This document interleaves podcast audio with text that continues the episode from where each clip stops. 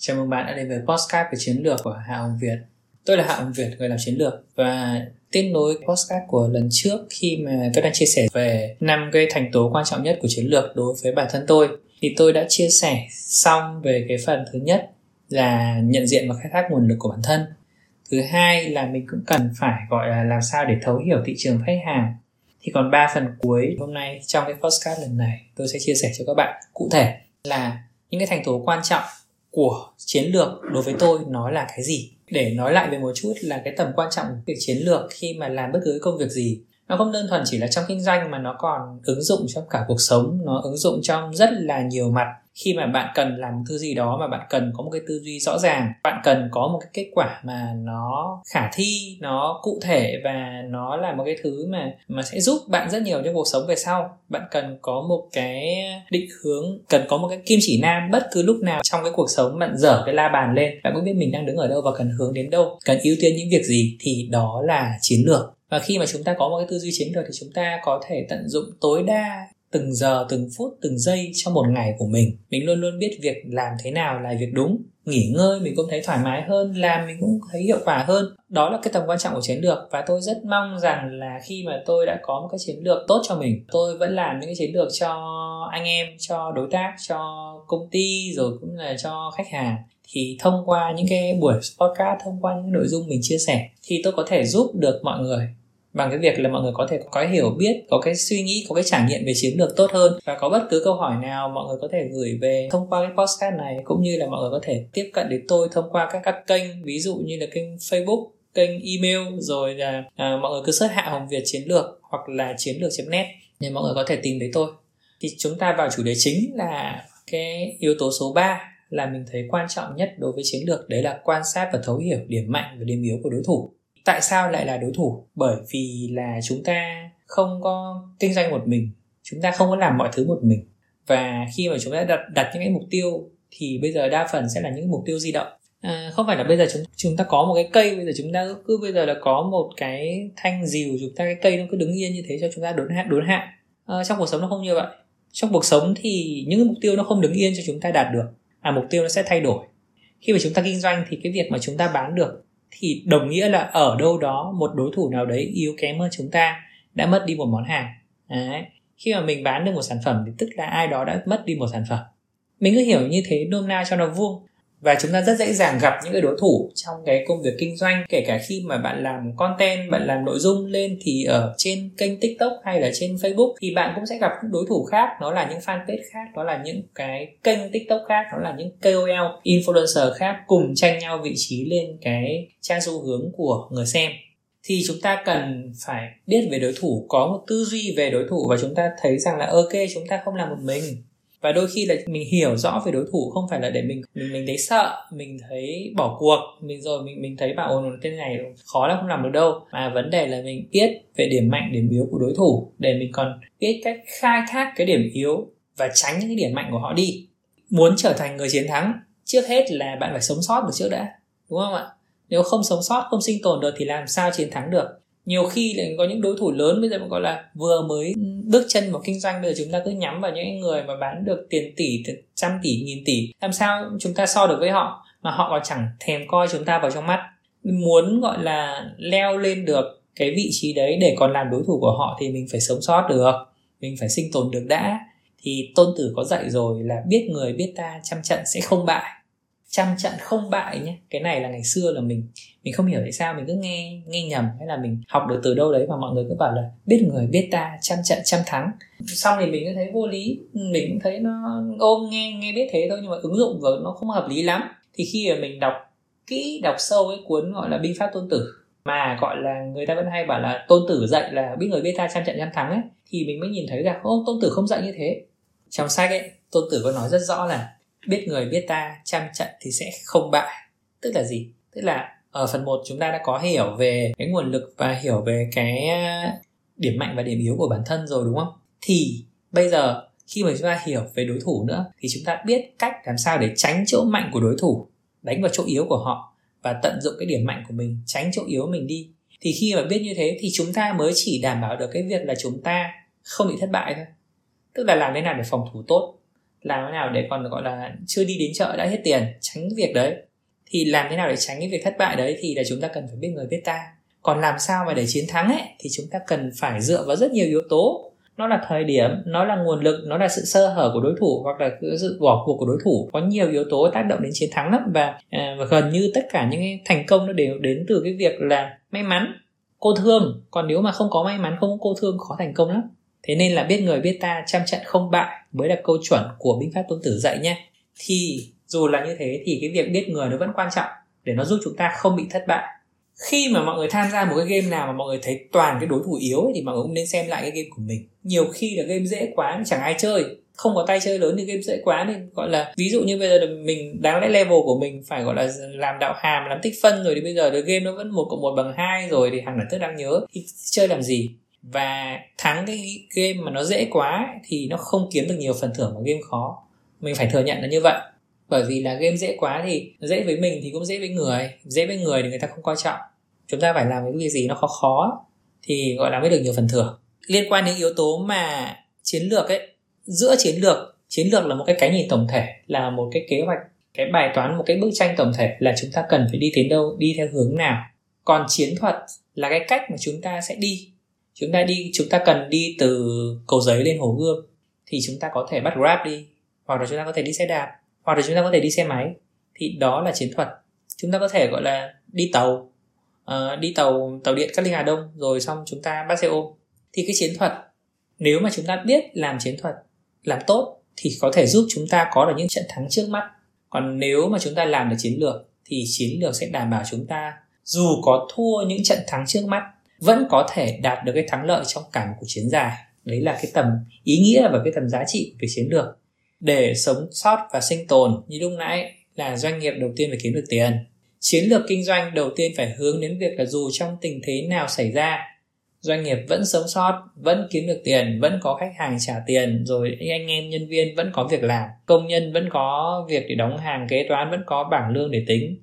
Sẽ có những giai đoạn chúng ta có thể kiếm ăn, kiếm nhiều nhưng cũng sẽ có những giai đoạn do đặc thù thị trường đặc thù bối cảnh rồi do rất nhiều yếu tố sức mua giảm thì chúng ta cần phải sinh tồn. Ưu tiên cái việc sống sót và sinh tồn lên trên hết. Thì tư duy chiến lược là nếu làm và thực thi tốt ấy, sẽ giúp doanh nghiệp trường tồn theo năm tháng. Khi mà chúng ta biết xoay biết chuyển mình sao cho phù hợp với thị trường với đối thủ. Thì sống sót rồi sống sót rồi, sinh tồn rồi, thì bây giờ chúng ta sẽ hướng đến việc một chút tham vọng, đúng không? Chúng ta sẽ muốn chiến thắng, chúng ta không muốn thất bại. Thì để chiến thắng thì chúng ta, trước hết là chúng ta không bại đã. Hiểu đối thủ. Rồi, khi mà chúng ta muốn chiến thắng rồi, chúng ta cần phải, thứ nhất là có sức mạnh và vũ khí của riêng mình, đúng không ạ? Hiểu lợi thế của bản thân và biết điểm yếu của đối thủ. Và chúng ta cần phải có kinh nghiệm thao trường, tức là đã đi chinh chiến chiến đấu nhiều năm rồi, để chúng ta có một độ nhạy bén là à thằng đối thủ nó đang bỏ rơi thị trường này này. À cái thời điểm này, làm cái việc này khả năng cao sẽ giúp chúng ta mang lại chiến thắng. Thì đấy là hiểu biết về mặt nguồn lực, biết người biết ta và kinh nghiệm. Đừng có coi thường những trận thua. Đừng chỉ muốn chiến thắng cho nên chúng ta bỏ qua những trận thua. Bởi vì những trận thua hôm nay sẽ mang lại kinh nghiệm, trải nghiệm và là nền tảng cho trận thắng của ngày mai.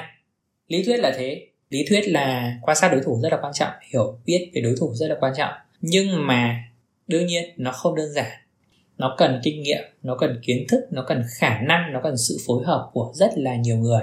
Bản thân tôi, cho dù đã có những kinh nghiệm, cho dù biết cái việc đấy là đúng, nhưng mà cái việc vấp ngã phỏng đoán sai lầm đó là chuyện bình thường cả nha. Và tôi vẫn cần phải thử nghiệm liên tục và không ngừng, gọi là, đi trinh sát, đi thị sát thị trường, rồi đi hỏi, gặp gỡ, hỏi đủ kiểu, có nhiều thứ, thấy ui thấy ngỡ ngàng luôn.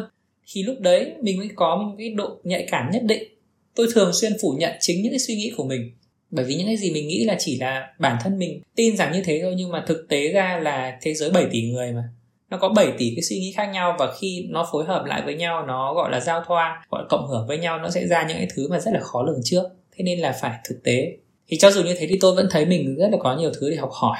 Nhưng mà về đối thủ nhé, thì nhìn xung quanh, xem đối thủ khác họ làm ăn ra sao, giỏi như thế nào, kém chỗ nào, từ đấy làm bài học để phát triển cho mình. Thì tôi nghĩ rằng cái tư duy đấy nên có ở tất cả mọi người.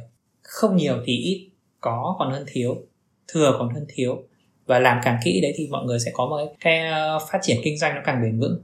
Đó, số 3 số 4 khi mà chúng ta đã có thông tin về bản thân, hiểu về bản thân, hiểu về thị trường khách hàng, hiểu về đối thủ, thì lúc này chúng ta tạm gọi là có những cái dữ liệu để chúng ta sẽ bắt đầu lựa chọn cái mục tiêu và cái tầm nhìn hướng đến cái mục tiêu đấy sao cho nó hợp lý nhất, nó phù hợp nhất với những gì mình đang có với những cái bối cảnh với những cái bối cảnh mà mình đang gọi là sinh tồn sống sót hay là đang kiếm ăn.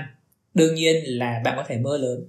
Không ai cấm bạn mơ lớn cả. Nhưng mà nếu mà bạn muốn làm việc một cách thực tế bạn muốn gọi là à, sinh sống sinh tồn bạn muốn sống sót rồi bạn muốn có của ăn của để bạn muốn kiếm tiền thật nuôi bản thân nuôi gia đình nuôi anh em thì bạn cần phải thức dậy để thực hiện hóa cái giấc mơ đấy thì khi mà chúng ta thức dậy thì chúng ta phải nhìn thực tế, chúng ta phải nhìn vào bản thân, chúng ta phải nhìn vào bên ngoài.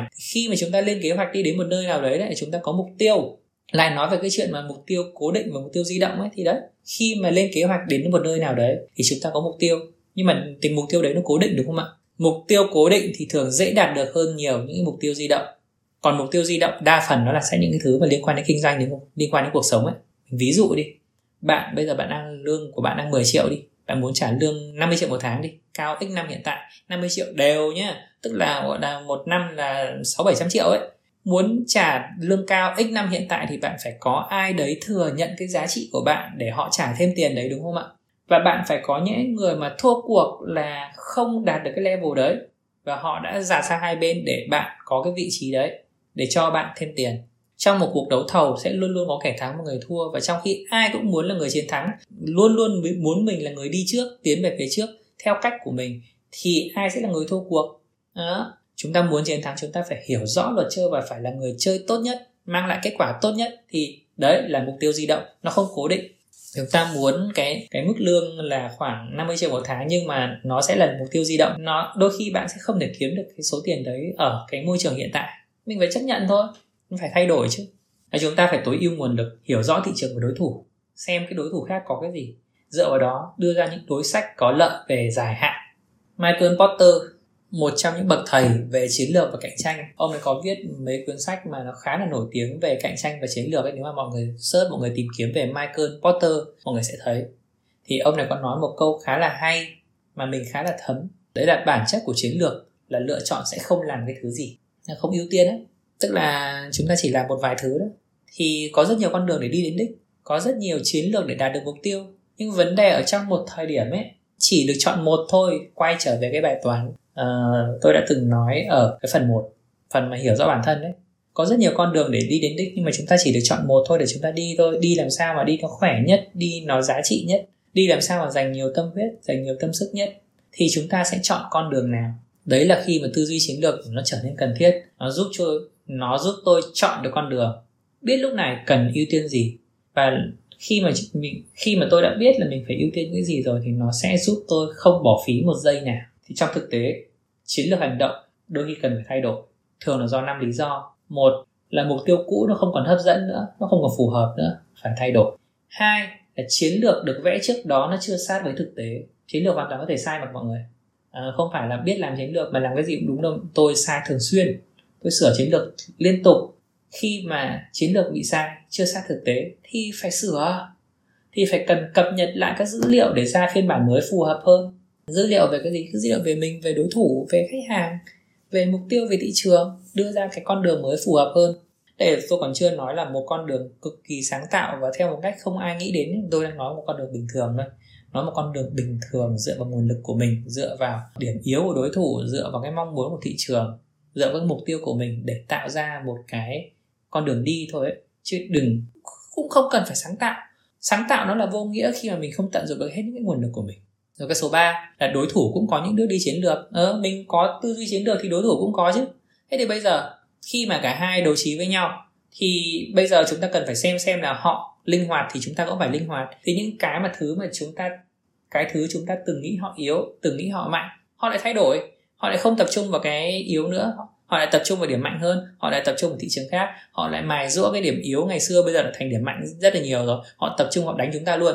Thì những thứ từng là điểm mạnh của chúng ta có thể giờ không còn mạnh nữa hoặc đã thành điểm yếu được phải thay đổi chiến lược thôi tiếp đến cái số 4 là sẽ có những cái sự kiện biến cố bất ngờ diễn ra, phải thay, nó nó nó sẽ, đôi khi nó sẽ có thể khiến thay đổi cục diện của cả trận đấu, cho nên chúng ta phải nhạy bén và thay đổi. Ở cái số 5 nó là thay đổi về nguồn lực, nhân sự nghỉ này, đối tác quay lưng này, hoặc bất ngờ được bổ sung những nguồn lực chất lượng cao, thì nó sẽ có những sự thay đổi về nguồn lực. Năm lý do đấy nó sẽ có thể dẫn đến cái việc là chiến lược hành động cần phải thay đổi, và nó sẽ ảnh hưởng đến gần như là cái cả mục tiêu, cả cái tầm nhìn.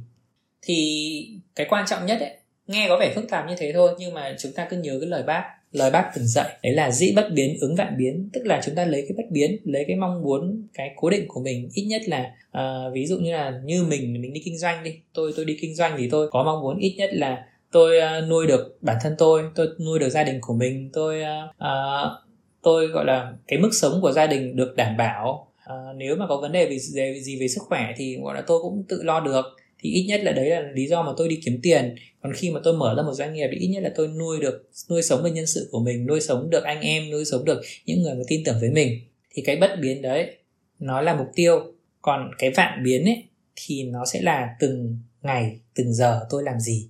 Thì cái vạn biến đấy nó đi theo các bất biến thôi.